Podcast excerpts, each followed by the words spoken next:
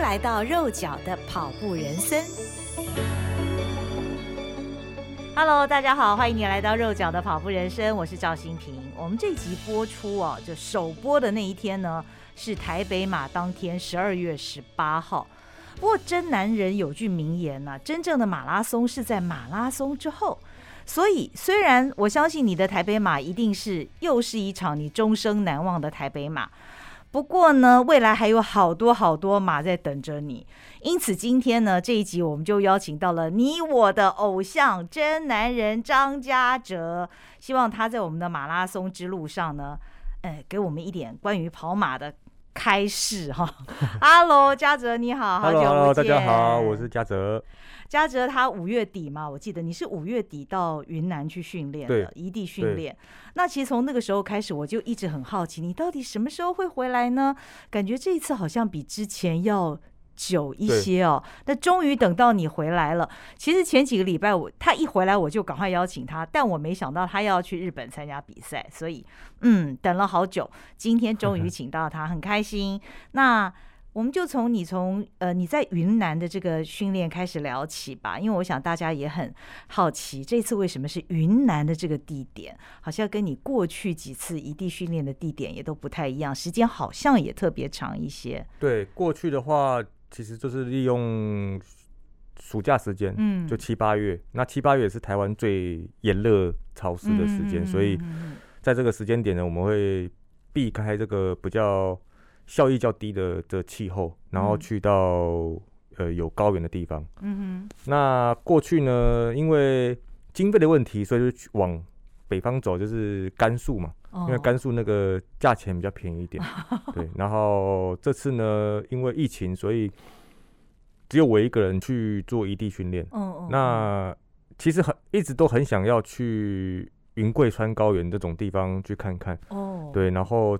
刚好有机会，就是中国的第一个职业马拉松俱乐部易居易居马拉松职业俱乐部。嗯，其实去年就有邀请 Nike 的选手可以前往去做培训，这样。嗯，对。那去年也是因为疫情，我就就想说，哎呀，这样去了还要被隔离两个礼拜，好像会不会影响到训练呢？那好像划划划得来吗？这样子都用这样子的方式去想。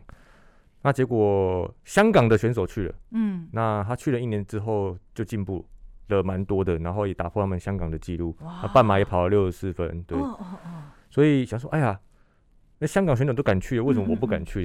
就是说，哎，别人都敢去，结结果是我不敢去。那今年呢，他们又有机会，然后所以我觉得，哎，那我就赶快、赶快、赶快准备出发，嗯，对，那。因为他们是六月开始做培训嘛，嗯哼，所以我一直到消息之后，然后马上五月底就，因为我还要先去隔离个两个礼拜，嗯，对，其实总共隔离了三个礼拜，哇，对，很长的时间。不过其实我们从嘉泽的脸书跟 IG 也看到，他在隔离的时候还是不断的在做各种的训练，激励啊，哦，重训啊等等的，就基本的跳绳啊，然后又有一个水袋，负重水袋，它就是你加了水之后，它就会有重量，嗯，对，那以这样的方式降低自己的有氧能力跟肌力的退化。嗯嗯嗯。哎、欸，你刚刚说易居职业马拉松俱乐部，它是中国第一个职业马拉松队嘛？哎、欸，那我很好奇，所以在那边训练的都是他们的职业选手？对，没有错，因为他们其实有、哦、呃，一般我们知道省队。每个省都有一个体育工作大队，嗯、那这个是有点像公务人员这样一样。哦哦。然后他们职业的马拉松俱乐部呢，可能就看到日本有很多职业马上俱乐部，然后发展的也很好。嗯。所以易居它其实是一个房房地产产业的公司。哦。所以刚好总经理也很很喜欢跑步。嗯哼。他们就成立了一个职业的马拉松俱乐部。那这这些选手呢，其实有一些是来自省队，然后有些有些有一些是来自素人。他们也，他们像像也成为职业选手了。比如说他，我记得这个时候队长，嗯，那他原本是自己训练，他是一个算是汽车的技术工程师，嗯哼，那他就自己训练就跑了两个两小时三十分，嗯，那去年呢，他就去前年他就去做选拔，嗯哼，啊就有选上，嗯嗯嗯，然后之后他在一局训练就训练到两小时十八分，哇，所以他们有一个就是素人，然后进到职业俱乐部，然后成为职业选手。对的的一个一个过程，对，哦，这个真的是很激励人心。那这些职业选手，他们相对是不是年纪也比较轻？对，呃，哦、应该说来说，就是大概也是二十几岁。嗯，因为你十几岁的话，其实也不是很鼓励参加马拉松，嗯、因为毕竟你的身心的发展的还不够齐全。嗯，那从五千一万开始去累积这个实力，嗯、那所以他们的队员其实就二十五岁上上下。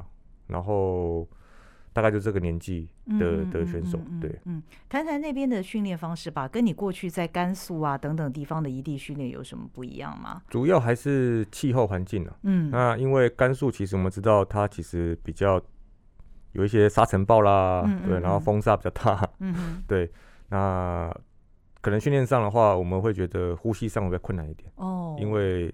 呃，鼻子啊，或者是呼吸道会觉得比较干燥一点。哦哦、那在云南啊，像云贵川高原，他们其实的，他们夏天比较常下雨，嗯，所以他们的植被会比较好啊，空气也比较好。嗯哼，对。然后，其实我们在丽江做训练，那个环境，丽江是一个我觉得很有趣的地方，就是你出去跑步，你会遇到牛啊，遇到羊啊，然后遇到牧羊人啊，但是你在搭个计程车五分钟，嗯，你可以去一个非常欧夏类的非常时尚的咖啡厅，嗯哼，对，然后非常文青的咖啡厅，嗯，然后也坐在那里，然后可以听音乐，然后喝咖啡，哦，然后那边呃那边也有也有产咖啡，云南有云南也有产咖啡，然后我就觉得哇，就是它训练的环境非常好，嗯，然后很多天然的环境，嗯，但是。呃，也不会离城市太远，嗯哼，对，你可能五分钟你就觉得啊，回来城市的感觉，对吧？你有还有大超市，还有沃尔玛可以买，但是甘肃的话，你就小卖部 进去的话，你就不知道，哎呀，怎么又是这些东西这样子？对，所以在丽江，其实它的海拔是两千四，是非常棒的一个高原训练这个一个海拔。那天气啊，然后温度，然后生活环境机能，都都相当的不错。对，在甘肃的话，可能就生活的。当然，它价格便宜嘛，嗯，但生活就辛苦一点。嗯嗯，在丽江训练，你就觉得哇，就是你想要的生活就很棒，就是你你在城市你可以满足你，然后你训练的地方也可以满足你。对，我觉得那是一个非常非常不错的地方。难得哦，你可以转换一下你的生活形态嘛，对不对？呃，到一个完全陌生的、很新鲜的一个环境里面。那在易居马拉松俱乐部，同样是一个礼拜训练七天吗？基本上会一个礼拜训练六天，哦，那会看那个礼拜的公里数足不足够，嗯嗯，如果不足够的话，训练七天。他们基本上是礼拜天是不训练的，休息日。对对，我在大陆的时候，然后我的朋友就或者我爸就问我说：“哎，你你周日跑几公里？”嗯，我说周日周日休息啊，周日跑几公里。我们没有那个概念，就是工作礼拜天就休息，对，所以代代表假如说这次就工作，那礼拜天就休息啊，除非你这个礼拜。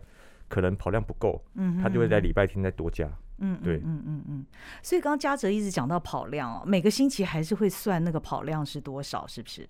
在一居的话，那个教练的想法是他比较想要算训练总时间，嗯，所以他会把你的重训或是核心的训练都算在训练总时间，嗯，对，嗯嗯，有点像算工时啊，而不是算跑量，对，所以因为其实现在很多你会很多研究或者教练会发现说，其实。只是单独算跑量不太准。哦，对，你可能是热色跑量，对啊，你嗯，或是你你的跑量其实没有达到你的要求，嗯、那你做其他呃肌力训练、核心训练，那这些训练是的时间，那要不要把要不要把它算在跑量里面？嗯哼，对，有有可能你身体会过过度负荷，嗯嗯，所以它是比较属于算你这周训练了多少时间，嗯哼，对，嗯嗯，那其实嘉泽你在台湾是没有教练的。目前的话，哎，就是自己当自己的教练。嗯嗯嗯，但是在那边是有一个教练在指导。那你你觉得在训练上这样的不同的方式对你有什么样的改变跟影响？第一点就觉得很爽啊！嗯，反正我就不用想完，就是有会有课表来这样子，就不用就是呃，我去那边训练，我呃教教练就会或是。队友就问我说：“哎，你觉得怎么样？”我觉得好轻松哦。他说，然后他们就以为是训练好轻松。我说不是啊，是我的脑袋很轻松。嗯 嗯，就我不用想考虑我今天要去哪里练习，然后我的环境需要什么，然后或者是我今天跑什么课表，因为教练都会准备好了。嗯，对。再就是，其实教练的训练方式其实是我一直以来在有看过的一种方式，嗯，就是背靠背，就是 back to back，就是连续两天或三天的强度训练。嗯哼，那过去呢就觉得在台湾就觉得，我就二五就跑间歇就好了，那礼拜天跑挖空，这样就可以了，就不用对，就不用做这种背靠背的训练。嗯嗯。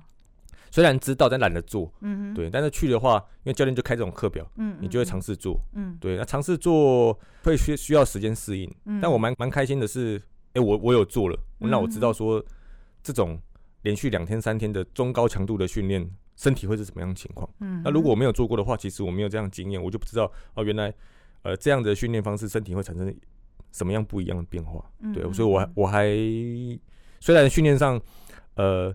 这种改变会让我觉得适应上会辛苦一点，嗯，但是我很高兴是我有做这件事情，嗯，嗯嗯，那这个会改变你回台湾以后的训练方式吗？哎，还是不会啊，就 人就懒嘛，对不对？一个是懒，就是哎，觉得那我还是因为这样训练方式的话，其实真的蛮累的，嗯，对，真的是要体能上的那种耗损，真的要就是你把它当做一个全职工作，就早上起来跑步，然后睡觉，然后在下午再起来跑。嗯 嗯，然后可能连续两天三天都是，可能今天跑了呃四百呃一千间歇，隔天就马上四十，再再一个一个一个两千或三千的间歇，对，然后连续这样练，然后就是这这真的是没有你没有一直睡觉，没有一直一直吃，很难很难做到恢复，对。毕竟他们是职业的。对对对。对，那我们在 我们在台湾还有生活要顾。就是其他的事情要做了，对对对，毕竟我的身份是个老板嘛，哈，我还是要哎出出货，对对。上上上上广播啊，宣传一下自己，对对对对对对对。对对，所以嗯好，所以训练的方式是不一样的，相信也给你一些不一样的刺激。那呃，你除了在云南之外，其实你也去了丽江之外，你刚刚讲的是在丽江的，丽江还去了昆明。哦，对，昆明，昆明，嗯，昆明是在呈贡那个地方，呃，吗？附近，因为昆明呈贡区嘛，然后我们在其他区，因为呈贡区其实它是有一个他们中国的国家训练基地在那里，哦，对，然后。因为疫情的关系，也很难申请进去，哦哦，对，然后所以我们在成贡区的附近，嗯嗯，对，然后住在饭店，然后做做训练这样，对，那这本来就是在你原先的这个训练计划里面的。呃，也是跟着易居的他们的行程做移动，嗯，对，然后那边昆明也是海拔一千九两千，稍微低一些，低一点，可是也是一个很棒的高度，就是就是平缓嘛，然后天气天气也相当好，不太容易下雨，哦，然后我记得九月底十月的时候，早上起来六点半训练的时候已经八度了。哦，那台湾十月的时候还是 三十几度的，嗯嗯嗯嗯嗯，差很多。对，所以在训练上就会效益上就会差蛮大的。嗯嗯嗯。你在你的脸书上有提到，就是说过去经常听到上一代讲在成贡、昆明成贡的高原训练，为什么那个在他们心中是一个什么样的圣地之类的地方？呃，其实中国有很多国家训练基地，比如说青海的多巴高原，嗯。那还有昆明成功，嗯嗯，那其实这个就是海拔大概两千或两千四的环境。那多巴高原其实它在青海那边会比较干燥一点，嗯，嗯，对，然后植被没有那么好，所以大家会比较想要去云贵川这边高原，嗯嗯，因为空气好，嗯，然后环境也好，嗯，对，啊，所以常常听到上一代。他们会去中国的昆明成功，嗯，对，呃，这个地方，我是你的教练梁泽瑞也去过，哦，对，他也去那边训练竞走，也去过一个暑假，哦、对，也自费去过这样的，哦、对，其实现在也很多竞走的或者是长跑选手，像国体大家他们也去过昆明成功，哦、啊，那个炳峰陈炳峰，哦，打不败的那个。那个佛寿螺，我陈炳峰也去过，对，嗯、那其实因为常听到这个这个地方，哦、但他可能需要有人介绍，你才有办法进去，嗯嗯，对，嗯嗯嗯，那那个环境就是它有两个田径场，然后甚至有设计好的土路，嗯，就在就是就在那个园区里面，然后你甚至吃饭啊什么都在那个园区里面，嗯，对，就有有点像运运动园区啊，你你做什么事情，你就只要在那个园区里面就可以完成，嗯，对，嗯嗯嗯，那它还有一个。沙子的沙子的跑道，四百跑道，然后是有屋顶的，哦，所以你因为云贵川夏天容易下雨嘛，所以你有屋顶的话，其实你还是可以正常的做训练。对嗯嗯嗯。所以不管是在丽江或者是在昆明这边，都是包括呃田径场啊，以及外面的道路，你们其实都会跑，嗯、都是你们训练的场域。对对对，所以我们如果去丽江、昆明的话，可能就就要自己找地方了，就教练你可能要找找路线啊，嗯，那找有没有适合跑的。土路啦，天然的路面啊，嗯、对啊，那日本的话就比较好，日本的话就是直接做好 你的田径场啊，或者是你在在高原的附近有田径场啊，或者是有天然路面，就直接做好这些路线。哦，那直接交给当地的这些民宿饭店去做管理。哦，对，那你要去的话，你比如说你要跑田径场，那你就是哎、欸，他会有写说去哪哪个哪间民宿或者酒店付钱。哦哦，他的路线啊什么已经都做好了。对，所以去的话。等于像个指南这样子是吗？就像去滑雪哦。对，你去到一个地方，你要想去滑雪，那他就有滑雪场嘛，那有租滑雪衣的地方嘛，对，嗯嗯，那你就去饭店，然后租滑雪衣，然后你到那个场所付钱，你就可以去滑雪。嗯嗯。那在日本跑步也是一样，你去到一个高原，那你要这个田径场，你去某个饭店付了钱，你就可以进场。他他现场是不会有人的，哦。所以刚开始我们去的时候，我们。日文有点不懂嘛，嗯嗯，我们就进去跑了，跑完也没人跟我们收钱。我想说不对啊，我记得日本的田径场都要收钱啊，然后就去看一下，然后用 Google 翻译一下，哎呀，要去某间 民宿付钱，你 赶快去再去付钱这样。嗯嗯嗯，哦，所以他们发展出这套的管理方式其实很不错。对，然后中国的话在这一块还比较，因为丽江嘛比较重视旅游，嗯，所以在这块的话，他们在运动旅游这块就没有那么注重，所以别人去的话有田径场，嗯，但是。呃，你要去外面的马路或者是土路训练的话，就要自己找。嗯，对，就会在这边面，他们还是选手比较比较辛苦一点。嗯，对，所以才会发生那种人跟牛啊，跟动物 一起共用道路的一个情况。对，其实他们蛮多地方可以做的啦，只是他们愿意的话，其实我觉得这个还蛮多蛮大的效益的。对。呃，因为我看到你去成贡嘛，我还特别去 Google 成贡这个地方。原来那个地方过去有产一种梨子。梨子，我我真不知道。你知道吗？它为什么它叫呈贡呢？呈是往上呈嘛，贡就是以前是送给皇帝的那个贡品。那那边有一种梨子叫做宝珠梨，珠子哦，宝贝的珠子哦，宝珠梨一种梨子，当年是作为贡品供奉朝廷。那元朝的时候呢，皇帝下旨。把这个种宝珠梨的地方命名为成贡，哎哇，所以你想一下，你有没有吃到梨子？糟糕了，我去了居然没有吃到这东西。我应该早点跟你讲，不过可能季节不对，是吗？其实我也不知道梨子是什么季节。因为那边、嗯、那边就很多那种傣族料理、越那个越南料理、泰国料理，因为云南离那个边境很近。哦哦对，所以什么老挝咖啡啊，嗯、然后越南咖啡、泰国，就是有时候他们很多这种异地料理，因为他们隔壁就是。就是就是东南亚国家嘛，对对对，当地的东西反而没有 没有真的真的真的吃过。对，其实云南菜也还蛮好吃的。对对对对对。对，但是我以前吃云南菜，我是在北京吃的。北京吃云南菜。对，在北京吃云南菜。对，那后来你从云南之后，你又到山东去，对不对？山东曲阜。其实山东曲阜是是去要比参加比赛的哦，有个半马比赛，然后对对对对对。那只是去那边待了一个多礼拜，嗯，然后突然疫情变严重，然后怕被封在封在曲阜，就赶快又赶、哦、快就去又去了昆明做做去，因为比赛又取消延期嘛，哦哦哦、然后就赶快就我们就回回昆明这样子，嗯嗯嗯嗯嗯，所以总共这个前后五个月的时间有吧？哦，这这算你异地训练以来算是。最长最长的，因为过去的话，最长最长就八周嘛，就两个月，就通常通常都会设定在五到八周，就是暑暑假这个大家呃，其他学弟妹也也有放放暑假的这个空闲时间，对。那这次的话，其实比较想要跟一个完整完整的周期训练，嗯，因为以前去的话，可能跟哦，你跟了。六周八周你就离开了，嗯，那很很多前面后面的事情你不太知道，嗯，这是就是这次就全程跟，嗯，就大概知道说哦他们的这个训练模式方式是怎么样，对，然后要为什么要去这些地方啊，对啊，然后为什么要住住比较好的环境？呢？嗯，对啊，他们教练就觉得你要住好吃好你才会练好，所以他们选择住的地方都还不错，嗯，其实有道理。对啊，住好吃好，你的心也比较稳定，人比较舒服了就，就就我们我们台湾比较多的。也是受媒体影响嘛，就看到肯亚、伊索比亚，然后就住在草屋里面啊，好，人家过着就是要很刻苦，你要就要就是像过得像苦行僧一样，你才会成绩进步啊。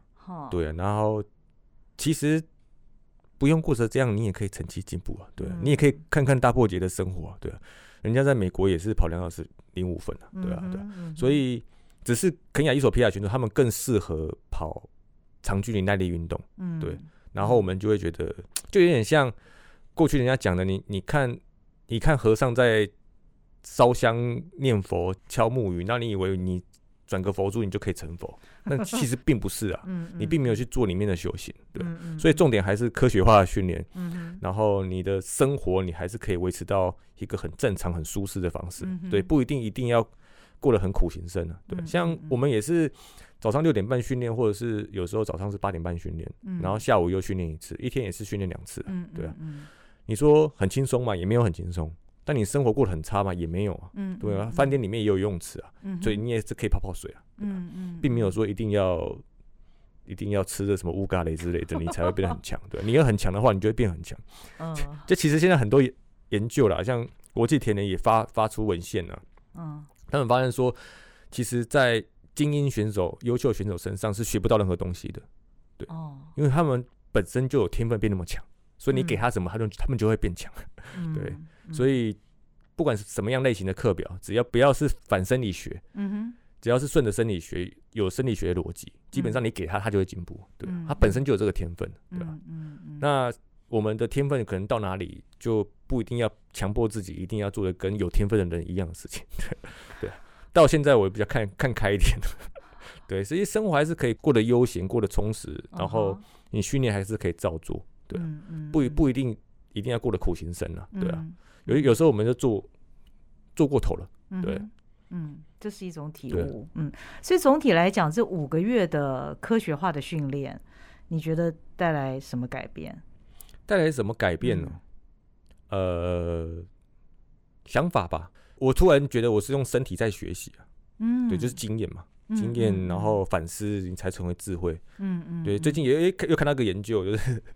智慧跟年龄没有关系，嗯，然后智慧其实是跟你有多少经验也没关系，而是你有多少经验之后有没有做反思，嗯哼，那这才会成为你的、你的、你的智慧。所以你你有很年轻的人，但是他有很多经验，但是他有做反思，他可能就会成熟到有智慧。嗯、那有可能有些有有经验，但他从来不做反思，他可能还是属于没有没有智慧的那一那一群。对，嗯嗯嗯、所以我觉得，哎、欸，我今天去了有经验的，然后做反思，我才发现说，哎、欸，其实。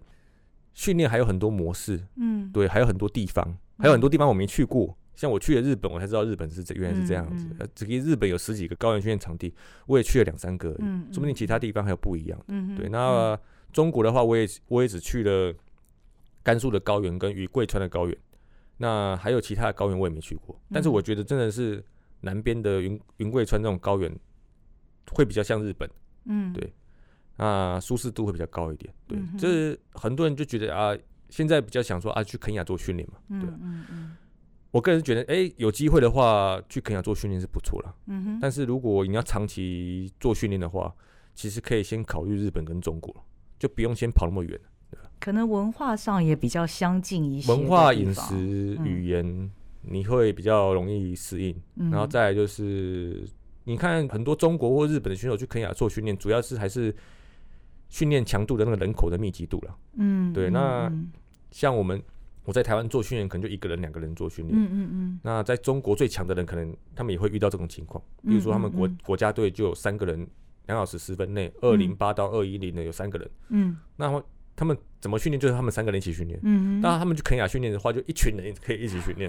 对，有五十个人跟他们一起训练，所以那种五十个一起训练跟三个人一起训练，那训练的方感觉就不一样。对对，就一就一群人跑可以跑更远更快嘛，对吧？就像我们常讲的这句话。嗯，所以反思来讲，如果在台湾，你已经是最 top 的等级了。嗯，就就真真的要往日本或者是就是中国，可以去先去日本或中国，因为日本跟中国比我们厉害的人太多了嘛。嗯，我是觉得不需要到肯亚了。因为你在日本跟中国，你有很多人可以一起训练。嗯哼，你到到肯亚的话，你可能花更多钱。嗯嗯嗯。然后还要适应。你可能也只能跟末段班，或是跟女生一起做训练，嗯，对，嗯，那你其实留在日本就可以了，嗯，对，或是在中国就可以了，就可以找到成绩差不多的选手就一起做训练，对，价格还要再低一点，对对，要不然张家泽在台湾太寂寞了，你你可以跟谁训练？呃，其实这次去易居职业马拉松俱乐部有个很大的想法，嗯。台湾的教练都其实还蛮厉害的，嗯，对，就去了比较之后，我们觉得台湾教练其实还蛮厉害的，嗯，就是一个教练你可以训练选手，嗯，然后排行程，嗯哼，然后排比赛周期，嗯嗯，对，然后帮选手找经费，嗯，对，然后我觉得像陈敏峰啦、李汉轩啦、梁泽瑞啦，或者是邱伟鸿啦，就是跑者基地啊，嗯嗯嗯，或是我。这些选手其实，我们一个人已经在做他们一整队在做的事情了，嗯、对啊。唯一我们的缺陷就是没有钱而已啦。要不然的话，其实他们做的事情我们都做得到。嗯，就是我去之后的想法。对，所以我在台湾寂不寂寞？我最后发现说，其实并不寂寞，也只是缺钱呐、啊。有钱的话，我也不寂寞啊。对，对，因为最近我也想，我老婆也是说，哎，那你在台湾现在都一个人练，那你有没有找什么谁来陪？嗯，陪练啊什么的。我说可以啊，有钱就有人来陪练啊。现在会想要找一个骑脚踏车的，骑自行车的，对对。那你骑自行车的话，你至少你工读费啊，或者是，或是我商行，我把它列入商行的正式员工，嗯什么之类的。那这这部分又是多一部分的支出嘛，对啊。所以还在，也在还在考虑啦，对对。嗯，我我今天早上才看到萌少女在她的，应该是在她的粉砖上面写，因为他们都要参加台北马嘛。他当然，他第一句就写说：“啊，他也知道，就是训练并不代表成绩就会进步。”其实看那句话，我觉得大家都蛮有感，因为不只是像这样子这么优秀的选手级的，或者是像我们这些素人，其实都是有同样的感觉。那我不知道，像你这样的顶尖的选手，你这方面的压力会不会更大？就是说，训练了之后，其实成绩未必。还是会有压力，还是会有压力。对，你训练你花那么多，嗯、像我这次压力就很大。嗯，去了四五个月，花了三十八万，我压力好大。我想说，哎呀，回来破个全国国手会五十万，怎么拿到？那我就还这样还倒赚十二万，对。结果这次去跑两个小时二十分，跑的成绩不是很理想啊。嗯，对啊，那就倒赔三十八万。所以凡事都有风险。我我真的觉得运动员一开始，我以前年轻的时候，我觉得运动员像赌徒，你要赌一把。就是你你你要不要练嘛？嗯，你练的不一定会成功啊。你照着科学化训练的计划去做训练，嗯，理论上你会突破你自己的成绩嘛。嗯哼，但实际上你可能会失败，有可能嘛？就 fifty fifty 嘛，五十五十啊，你就赌啊。然后现在我觉得运动员越来越像商人，越来越像越越来越像投资。那你这件事你要不要做？你花三十八万，然后你去赌那五十万，你呃去那个你可能会有一个可能五十万。的机会出现，嗯，那你要不要做这件事情？嗯，对啊，嗯，然后你就要接受你投资可能会失败，嗯，对啊。那这样想一想，其实啊，原来第一个运动员还蛮蛮适合做商人的，因为一直活在高风险的那个环境里面，那个常常在承受这些压力，对啊。然后再来就是常常看到一些经商失败的经历。就想说，哎、欸，其实赔了三十八万，也算小钱，又不是三千八百万，对吧？所以他觉得，哎、欸，这也还好嘛，这又不是我全世界又不是我一个人赔钱而已，对啊。哦，对，所以有时候运动员，我就我我很很希望运动员其实不要在自己这个小圈圈里面，嗯，有时候多跟别人做做做接触，然后你就知道说，其实，哎呦，我们活得还蛮爽的，还蛮快乐的，对啊。那有些人年轻二十几岁就就已经。就已经申请破产了嘛？他这辈子已经申请两次破产了，这样子。对。嗯。然后现现在也是可以过得很好，然后重新再开始啊。嗯。那其实我们运动员好像蛮多机会可以重新再开始的，对啊。确实，确实，确实。那你这次防府马拉松，你你自己跑，你的心得是什么？呃，其实调整的话就没有算是调整的很好。嗯。对，然后哎，可能很多很多原因。我觉得你是不是压力太大？都有都有，第一个就是适应适应新的课表嘛，嗯，对，然后再就是我觉得在易居的教练他有有氧训练做很多，嗯，但是无氧无氧阈值无氧阀值的训练做比较少，嗯哼，那跟我过去的训练不太一样，嗯嗯，所以在强度上我一直觉得上不去，回来台湾调整的时候，我觉得我的强度一直上不去。嗯，但是我的耐力很好，我会觉得说练完了我就觉得不会累，但是我就跑不快，对，就会有这样子的一个身体不适应的的情况产生。对，然后再就是压力也一定也是有。嗯，对自己想说，我花了五个月，然后关了三个礼拜，然后被被戳了无数次的鼻孔，捅了无数次的喉咙，三天两检，捅了无数次的喉咙，然后花那么多精神，对，然后。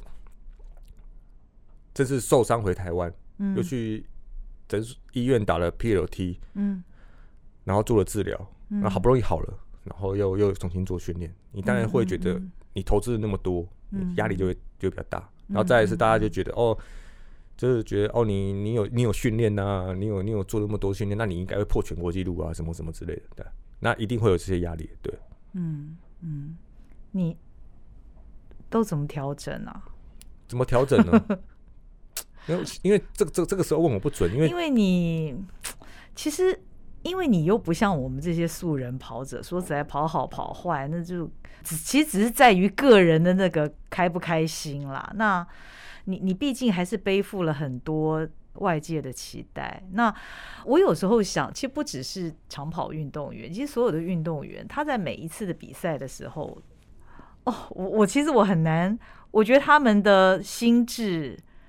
非常了不起，嗯，应该说在在心理学其实有研究过这这方面。嗯，那我们常常会讲一句话，就专专专注当下嘛。嗯，但这是最困难的，因为他发现优秀选手不太会想想想到，比如说这一球他投不好或打不好，但是他下一球的时候他就想说，我这一球要怎么投？嗯，但是比较刺激的选手。他就一直一直在想说，我上球没投好，上球没投好。嗯，对。这次我也有这种情况，就是我也在想说，我我花那么多心思，嗯，其实我一直没有专注在当下，说我要怎么好好的去去做一个调整。嗯，我一直在想说，我花那么多花那么多心思，花那么多那么多钱，嗯，那我还受伤还回来，那我再次在没有比好不好？我不是赔了夫了又折兵了吗？那我一直在想这种投资的概念，所以其实一直没有办法很专注的在在比赛上。对，这是也也算我自己的一个。经历的过程，然后也算这种失败，就觉得啊提醒自己，哦，原来并不是你跑了很多年你就很厉害，对，你还有很多事情没有去经验过的话，你还是不会成长，对，所以就像我那个以前书法老师一直跟我讲的，就叫我活久一点，活久一点。我说那时候研究生嘛，活久一点干嘛？干什么？人人不就要像烟火一样活着，绚绚烂丰富，然后。一瞬间就好了嘛，对不对？嗯、活得很好，然后你英年早逝也没关系啊。那他就说，你活越久的话，你知道的事情会越多。嗯，但现在一直到三十几岁，或是受伤之后，开完刀之后一直跑，我发现说这句话是对的。嗯，因为你真的是一路上，你受伤之后如果停了，我就不知道说啊，原来开完刀之后你怎么样做训练，然后可以做恢复。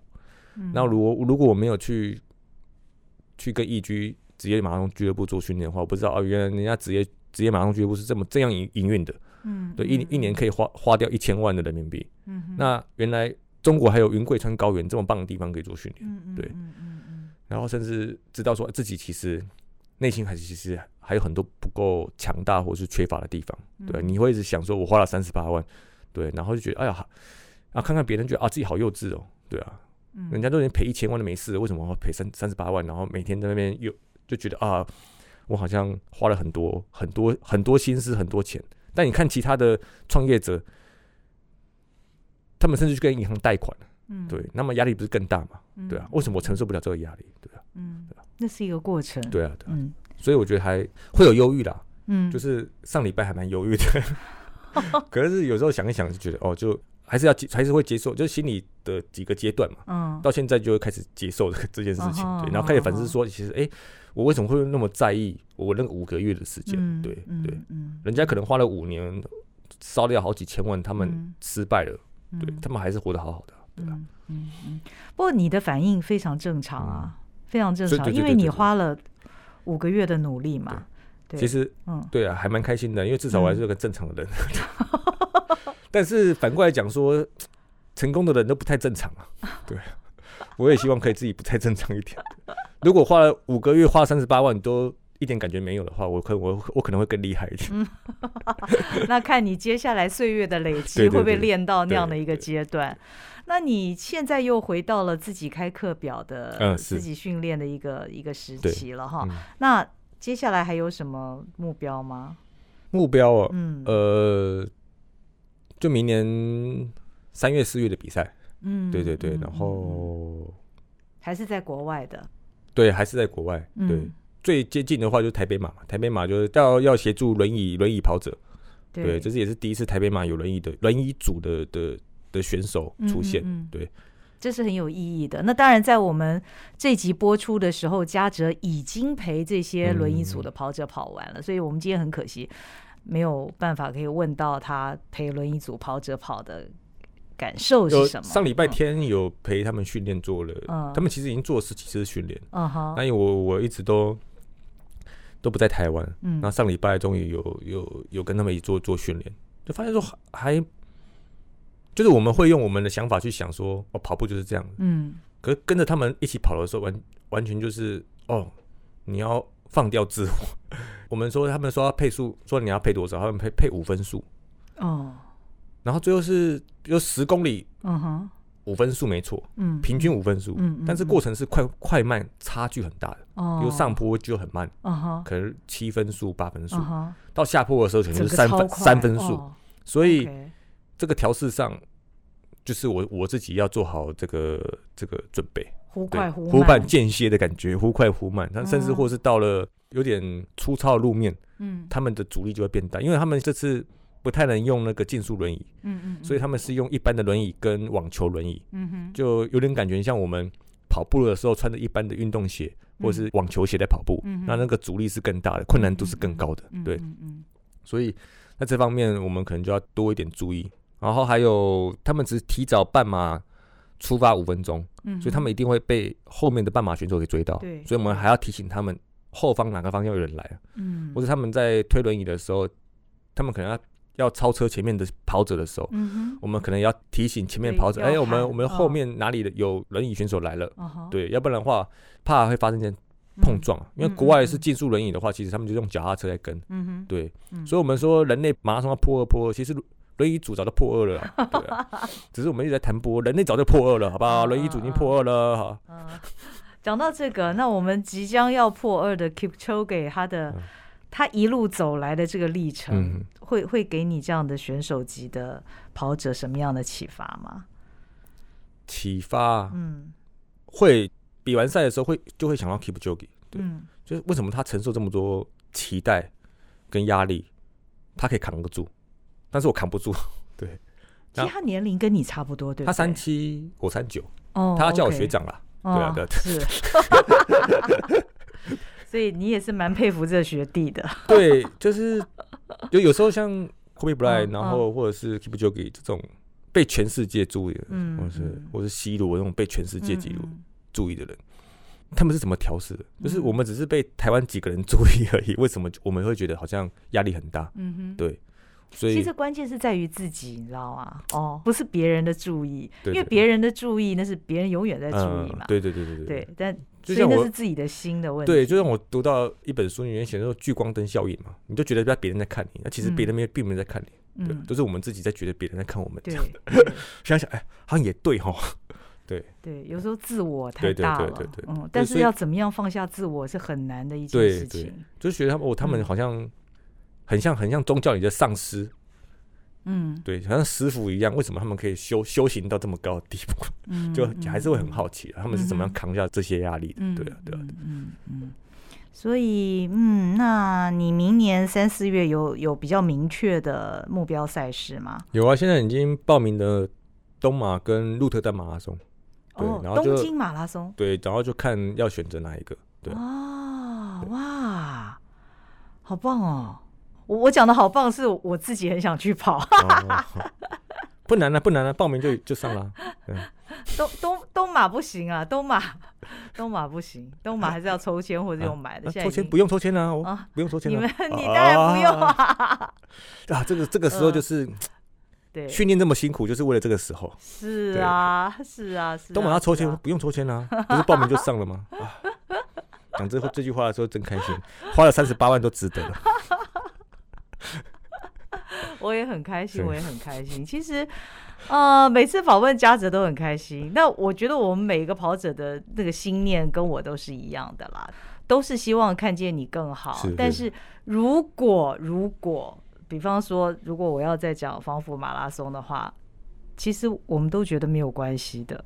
啊，对对，你知道吗？就是其实心里是会会有点心疼的感觉，嗯、因为会感觉到。你一定会失望，所以我们这些身为粉丝的人会觉得有点心疼，然后 就会希望你赶快 recover。嗯，不过你应该也是蛮会调侃你自己的啦，所以应该是不是也还好？嗯。大家买买商行的补给品，我就马上就 recover。